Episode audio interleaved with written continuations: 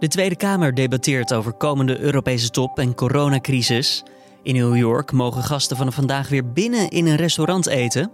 En met een mondkapjesdiscussie in volle gang blikken we in deze podcast op het beleid in België. Het dragen geeft geen volledige bescherming, maar maakt wel een verschil. Dit wordt het nieuws. Aan de andere kant vermindert het wel de kans dat je geïnfecteerd wordt. En dus op epidemiologisch vlak, dus om het aantal gevallen naar beneden te halen, is het dus wel effectief als iedereen uh, het mondmasker op een correcte manier gebruikt. Viroloog en epidemioloog Annemieke van Dam van de KU Leuven hoor je alvast. Straks praat ik met haar verder hierover. Maar eerst kort het belangrijkste nieuws van nu. Mijn naam is Julian Dom en het is vandaag woensdag 30 september. De Amerikaanse president Donald Trump en voormalig vicepresident Joe Biden botsten hard met elkaar tijdens het eerste tv-debat waarin de kandidaten tegenover elkaar stonden. Het debat verliep chaotisch en zat vol met persoonlijke aanvallen op elkaar. Zo onderbrak Trump met regelmaat zijn tegenstander, die hij trouwens constant Joe noemde. En Biden noemde Trump een clown en de slechtste president die de VS ooit heeft gehad. Even een korte indruk van het debat. I'm not going to answer the question Why because, you answer that because question? the question you is a lot of the new question Supreme is Court justice, the radical question, left. Will you Who shut is up, on, man? Listen, who is on your list, Joe? This Who's is on your so list? right. Gentlemen, this is, I think this we've is ended so this. He's going to pack the court. We is have, so- en- I'm not gonna give a list. we have ended this segment. We're going to move on to the second segment. That was really a pro- productive segment, wasn't it? Keep yapping, man. The people understand, Joe. they sure do. 47 years you've done nothing. They understand. Oh. All right. De onderbrekingen en aanvallen volgden elkaar in rap tempo op. Aanvankelijk was te merken dat Biden hierdoor enigszins van slag raakte, al leek hij naarmate het debat vorderde beter zijn eigen verhaal te kunnen uiten. Voor een uitgebreide analyse van onze buitenlandverslaggever Matthijs Lelou kan je terecht op nu.nl en in de app. Duitsland heeft de coronamaatregelen in het land dinsdag verder aangescherpt. In gebieden waar veel besmettingen zijn vastgesteld, mogen op privéfeestjes en familiebijeenkomsten nog maar 50 mensen komen. Met de maatregel moet een nieuwe landelijke lockdown kosten wat kost worden voorkomen, al dus bondskanselier Angela Merkel. De Binkbank Tour rijdt deze week niet meer door Nederland. Door de nieuwe coronamaatregelen in ons land is het volgens de Nederlandse gemeente onmogelijk om de etappes te organiseren. De organisatie kijkt daarom of er aanpassingen doorgevoerd kunnen worden om de Nederlandse etappes in België te rijden. De geplande tijdrit van woensdag gaat in ieder geval niet door. Deze dag wordt dan ook beschouwd als rustdag voor het peloton. Een omstreden Britse wet die bepaalde brexit-afspraken met de Europese Unie schendt, heeft een eerste meerderheid in het Britse parlement. Premier Boris Johnson heeft wel enige toezeggingen gedaan aan kritische conservatieve partijgenoten om ze toch over de streep te trekken. Zo moet eerst toestemming aan het parlement worden gevraagd voordat bepaalde onderdelen uit het zogeheten Noord-Ierland-protocol worden verworpen. Daarbij moet dan ook uitsluitend zijn vastgesteld dat de EU zich niet aan de gemaakte afspraken houdt en daarmee zelf het protocol ondermijnt. Disney ontslaat ongeveer 28.000 medewerkers uit Amerikaanse pretparken. Ongeveer twee derde van dit personeel bestaat uit parttimers en verder gaat het om managers. De medewerkers in kwestie zaten al langer thuis doordat parken weinig bezoekers trekken vanwege de coronacrisis. De ontslagen medewerkers krijgen 90 dagen salaris mee naar huis. In totaal waren voor de coronacrisis ruim 100.000 mensen in dienst in de Amerikaanse pretparken. Dan ons gesprek van deze woensdagochtend. En daarvoor gaan we naar maandag. Want toen werd bekendgemaakt dat winkeliers in Amsterdam, Rotterdam en Den Haag voortaan klanten mogen weigeren die geen mondkapje dragen. Het debat over de mondkapjes is daarmee wederom volledig losgebarsten hier in Nederland. En wat is nu het meetbare effect? En zorgt het dragen nou voor een vorm van schijnveiligheid? België kent ondertussen al sinds juli een strikt mondkapjesbeleid. Daarbij meteen eventjes een kleine opmerking. Bij onze zuidenburen praten we namelijk niet echt over mondkapjes, maar over mondmaskers. Dan hebben we de taalbarrière alvast eventjes achter de rug. Ik sprak over de situatie in België met viroloog-epidemioloog Annemieke van Dam van de KU Leuven. Zij legt uit wanneer je daar nou in België zo'n masker op moet. Als je de veiligheidsafstand niet kan respecteren buiten en in gesloten ruimtes binnen, als je dus mensen ontmoet die niet tot uw nauwe contacten behoren. Dus eigenlijk ook op veel openbare Ja. publieke locaties eigenlijk. Ja, dus het verandert nogal eens eh, die regeling, maar ik zelf houd mij persoonlijk aan eh, de regeling. Ik draag altijd een mondmasker eh, binnen als ik samen met mensen ben die niet tot mijn eh, eh, reguliere onmiddellijke omgeving behoren. En eh, dus ja, buiten als je de afstand niet kunt bewaren. Hoe wordt deze regel enigszins nageleefd als u om u heen kijkt? Eh, Dragen mensen ook deze mondmaskers? In het begin, want die werden ingevoerd toen dat er een stijging was van het aantal eh, diagnoses, eh, van het aantal gevallen. Toen werden die redelijk goed opgevolgd. Maar als men dan een, die daling zag, wat eigenlijk een gevolg was van, eh, toch zeker in een groot deel een gevolg van het dragen van die mondmaskers, dan begon men dat eigenlijk moe te worden. En dan zag je ook wel dat, dat die van langzaam minder werden opgevolgd. Het is ook zo dus dat ehm, er was vroeger al een aanraden, hè, dus men raadde aan om een mondmasker te dragen, in de winkel bijvoorbeeld. Eh, en in het begin werd dat redelijk goed opgevolgd, maar dan, het was geen verplichting. Dus dan eh, kalfde, die, de, kalfde dat zo stilletjes aan af. En als niet iedereen een, een mondmasker draagt, dan is het eigenlijk niet heel effectief. Want daar is ook veel over te zeggen, hè, over de effectiviteit van deze mondmaskers. De- ja. Ja. een hele discussie gaande tussen het voorkamp en het tegenkamp. Ehm, vanuit uw expertise, wat zegt u daarover? De- je kan het mondmasker beschouwen als werkende op twee manieren. Als je het mondmasker draagt om jezelf te beschermen, eh, en zelfs als iedereen anders eh, ook een mondmasker draagt, dus als iedereen de regels volgt, dan ben je nog altijd niet zeker dat je niet besmet geraakt als je een mondmasker draagt. Dus in die zin is het correct dat het geen absolute beveiliging is. Aan de andere kant vermindert het wel de kans dat je geïnfecteerd wordt.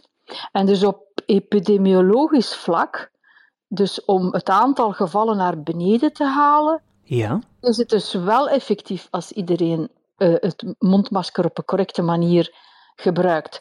Want eh, de R-waarde, ik weet niet of men in Nederland een beetje vertrouwd is met de R-waarde van een zeker. epidemie. Die hebben we hier ook inderdaad, eh, waar flink Ja. op gehamerd wordt vanuit het kabinet. Dus je wil die R-waarde onder de 1 krijgen. Als er niets gedaan wordt, dus voordat we zelfs maar door hadden dat er een pandemie was, dan is de R-waarde, die ligt rond de 3 en ik denk zelfs hoger dan 3. dus dat is echt heel hoog. Hè?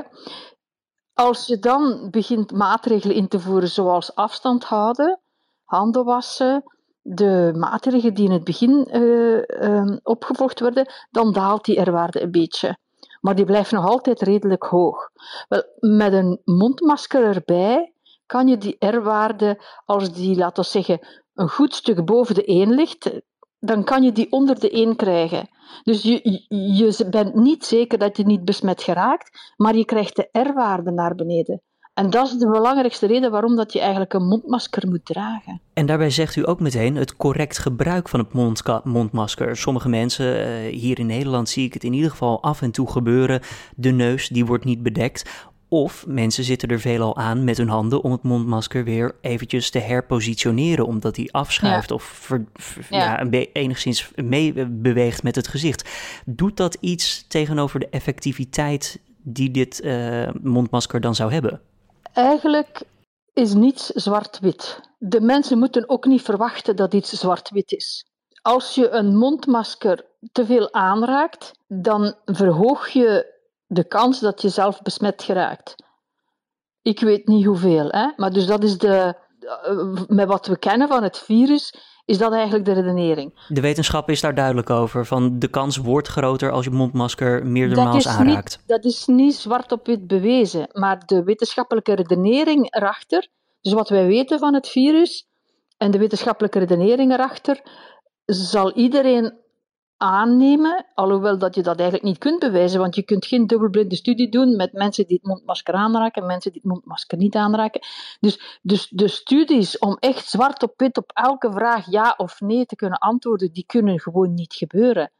Dat is niet praktisch haalbaar, dat is ook niet ethisch. En, maar als we dan verder denken in ieder geval, want uh, je moet een mondmasker dus niet al te veel aanraken. Dus betekent dat dan ook dat je bij elke handeling waarin je, wanneer je het mondmasker toch aanraakt, eigenlijk een nieuw mondmasker op zou moeten doen? Een gewassen of een nieuw wegwerpmasker? Wel, ik zal zeggen wat ik doe. Hè? Als ik buiten ga, dan doe ik het mondmasker aan. En ik raak het mondmasker zelf niet, niet aan, maar wel de, de elastiekjes. Leg ik het af. Dan, doe ik, dan, dan leg ik het opzij. En moet ik diezelfde dag een nieuw mondmasker aan doen, dan pak ik een ander. Als het de volgende dag is, dan kan ik hetzelfde pakken. Want ik denk in een, volgens mijn inschatting, als je een dag een mondmasker laat liggen, uh, als, zolang dat, dat niet nat en, en vies en vuil is, dat na een dag, uh, mocht daar virus ophangen, dat dat, wel, uh, dat dat wel niet meer actief is, dat virus. Probeer gewoon een aantal mondmaskers te hebben. Als je een mondmasker aan en afzet tijdens een dag, ja, pak dan een, een nieuw. Maar je, je hoeft die niet noodzakelijk elke keer te wassen. Je, je kan, als ze vuil zijn, moet je ze natuurlijk wassen. Maar je kan die een paar dagen laten liggen en dan is dat mondmasker terug, uh. Nou valt het woord schijnveiligheid ook meer dan eens bij deze hele mondmaskerdiscussie. Ja. Omdat mensen denken van nou, weet je, nu heb ik masker op en uh, ja, de afstand die kan wel iets vervagen. Die, we kunnen wel weer wat dichter bij elkaar komen. Ja. Uh, dus, dus daar, heb je het, daar hebben we het nu over de persoonlijke bescherming. Hè? En uh, er valt heel veel te zeggen voor het feit dat je niet persoonlijk gegarandeerd beschermd bent met een mondmasker zelfs niet als je veraf of dichtbij. Eh, het mondmasker dient om de epidemiologische verspreiding te vertragen. Je kan die niet stopzetten, maar je kan die wel vertragen. En als je die kan vertragen met, door de R onder de 1 te halen, dan dooft de epidemie langzaamaan uit, of die gaat heel laag aantal aanwezig zijn in, in de bevolking. Dus het, het, is eigenlijk een epidemiologische maatregel. Als ik uw verhaal zo hoor, dan is het toch interessanter om misschien uiteindelijk te kiezen voor een mondmaskerplicht in plaats van een ja, advies, wat nu in Nederland gaande is. Exact. Dus dat is waar ik, waar ik wou op terugkomen. Toen er het advies was van het mondmasker, je kan de mensen niet, niet verplichten, het is een advies. Dus hoe meer mensen dan dat advies niet opvolgen, hoe moeilijker het is voor de andere mensen die dat zien om het advies op te volgen. Omdat uiteindelijk het niet veel uithaalt als bijna niemand het aan heeft. Dus in het begin, als, in het, begin als het advies uh, gegeven werd, droegen de mensen redelijk, allee, de, uh, echt het grootste deel van de mensen in de winkel droegen dat masker. En dan met de weken ging dat aantal naar beneden. En dan dachten de laatste, ja, maar nu ben ik de enige die dat masker draagt. Dus ik ga dat ook niet meer dragen, want het is uiteindelijk toch niet echt een aangenaam gevoel om een masker te dragen. Dus het, het, het hielp enkel, het, het heeft dan enkel terug effect gehad door het te verplichten. Eigenlijk, dat, dat is ook mijn persoonlijke opinie, heeft het pas een goed effect als je het verplicht, maar dan wel in omstandigheden waarop waarin dat je echt kan uitleggen aan de mensen waarom dat het verplicht is. Want eh, dus je hebt dan hetzelfde geval met mondmasker verplichten. Ja. Nu dan geef je aan de ordehandhaving een instrument om de mensen erop aan te spreken. Je geeft ook winkeliers een instrument om hun klanten aan te spreken, want als het niet verplicht is, zal zelfs iemand die een winkelbediende bijvoorbeeld, die zich uh, niet veilig voelt in de winkel, en, maar het is niet verplicht, die kan zijn klanten daar niet op aanspreken. Terwijl als er wel een verplichting is, dan kan je dat wel. Dus dat, dat, dat geeft eigenlijk een, een, een instrument in handen van iedereen die, die zich een beetje veiliger wilt voelen om iemand anders aan te spreken daarop. Maar zelfs met de mondmaskerverplichting is er dan toch een periode geweest waarbij eh, iedereen duidelijk zag: oké, we hebben de epidemie blijkbaar terug onder controle. In de zomer was dat? Ja, dus dat was ja, wat wij de tweede golf noemden, maar dat is misschien een, een, een, een, een mini-golfje. Hè. Dan werd er terug niet zo erg nauw gekeken uh, op het dragen van een mondmasker. Um, en, en, je kan geen politie overal zetten. Hè. Dat is ook waar, maar al met al kan Nederland wel wat leren van België op dit vlak. als ik u zo hoor. Men werd lakser en lakser met dat mondmasker. Dus de, het aantal gevallen steeg terug, redelijk snel. Opeens had men door, ja, maar eigenlijk was dat toch wel nodig, dat mondmasker dragen. Werd er terug meer aangedrongen daarop. Maar dus niet alleen het mondmasker, er zijn ook andere maatregelen. Hè. En, en dan werd er toch, toch, toch iets meer aandacht besteed daaraan. En ik hoop, wij hebben de indruk, maar ik hoop dat de stijging zich stilletjes aan aan het ombuigen is. Het stijgt nog altijd, hè, maar het, het, we hebben de indruk dat het niet meer zo heel sterk is. Viroloog-epidemioloog Annemieke van Dam van de KU Leuven, dank voor dit gesprek. Dan de nieuwsagenda voor vandaag. Meer coronazaken in België. Namelijk vanaf vandaag kan de corona-app Corona Alert in België gedownload worden. Net als de nog te verschijnen Nederlandse corona-app houdt deze app bij wie dicht bij elkaar in contact is geweest. Als iemand positief wordt getest, kan hij via een code in de app een melding sturen naar iedereen die de afgelopen tijd in de buurt is geweest. De Tweede Kamer die debatteert vanaf kwart over tien deze ochtend over de Europese top die donderdag en vrijdag plaatsvindt in Brussel. Regeringsleiders zoals Rutte en Angela Merkel van Duitsland praten dan waarschijnlijk onder meer over de vluchtelingenstroom, corona en de situatie in Belarus en de vergiftiging van Alexei Navalny. De Rotterdamse instelling, die voorheen bekend stond als Witte de Wit Centrum voor Hedendaagse Kunst, neemt vandaag besluit over een nieuwe naam. In 2017 kondigde het kunstcentrum aan dat het van naam zou veranderen omdat Witte de Wit een foute zeehelte was geweest. Welke naam het woord gaan we vandaag niet horen, dat wordt pas maandag bekendgemaakt. En goed nieuws voor restaurants in New York. Vanaf vandaag mogen daar weer gasten binnen zitten. Maar liefst zes maanden lang waren alle eetentjes dicht of konden mensen alleen op het terras terecht. Vanaf vandaag mogen restaurants binnen weer maximaal 25% van het normale aantal gasten verwelkomen. Dan het weerbericht voor deze woensdag. En daarvoor luisteren we naar Alfred Snoek van Weerplaza. September sluiten we vandaag af met heel rustig weer. De zon die breekt regelmatig door. Er is ook wel wat bewolking aanwezig. En vooral vanmiddag kan er wel her en der in het land een bui vallen. Maar het gaat slechts om een enkel kortstondig exemplaar. Al met al een prima dag. Met niet al te veel wind uit zuidelijke richting loopt de temperatuur vanmiddag op naar een aangename 18 graden. Vanavond en vannacht neemt de bewolking toe, volgt er regen. En ook morgen staat ons een regenachtige dag te wachten. Dankjewel, Alfred. En dit was dan weer de Dit Wordt Het Nieuws ochtendpodcast van deze woensdag 30 september. Tips of feedback zijn zoals altijd welkom via podcast.nu.nl. Vanmiddag is mijn collega Carne van der Brinker met de middageditie van deze podcast. Mijn naam is Julian Dom en ik zeg tot de volgende.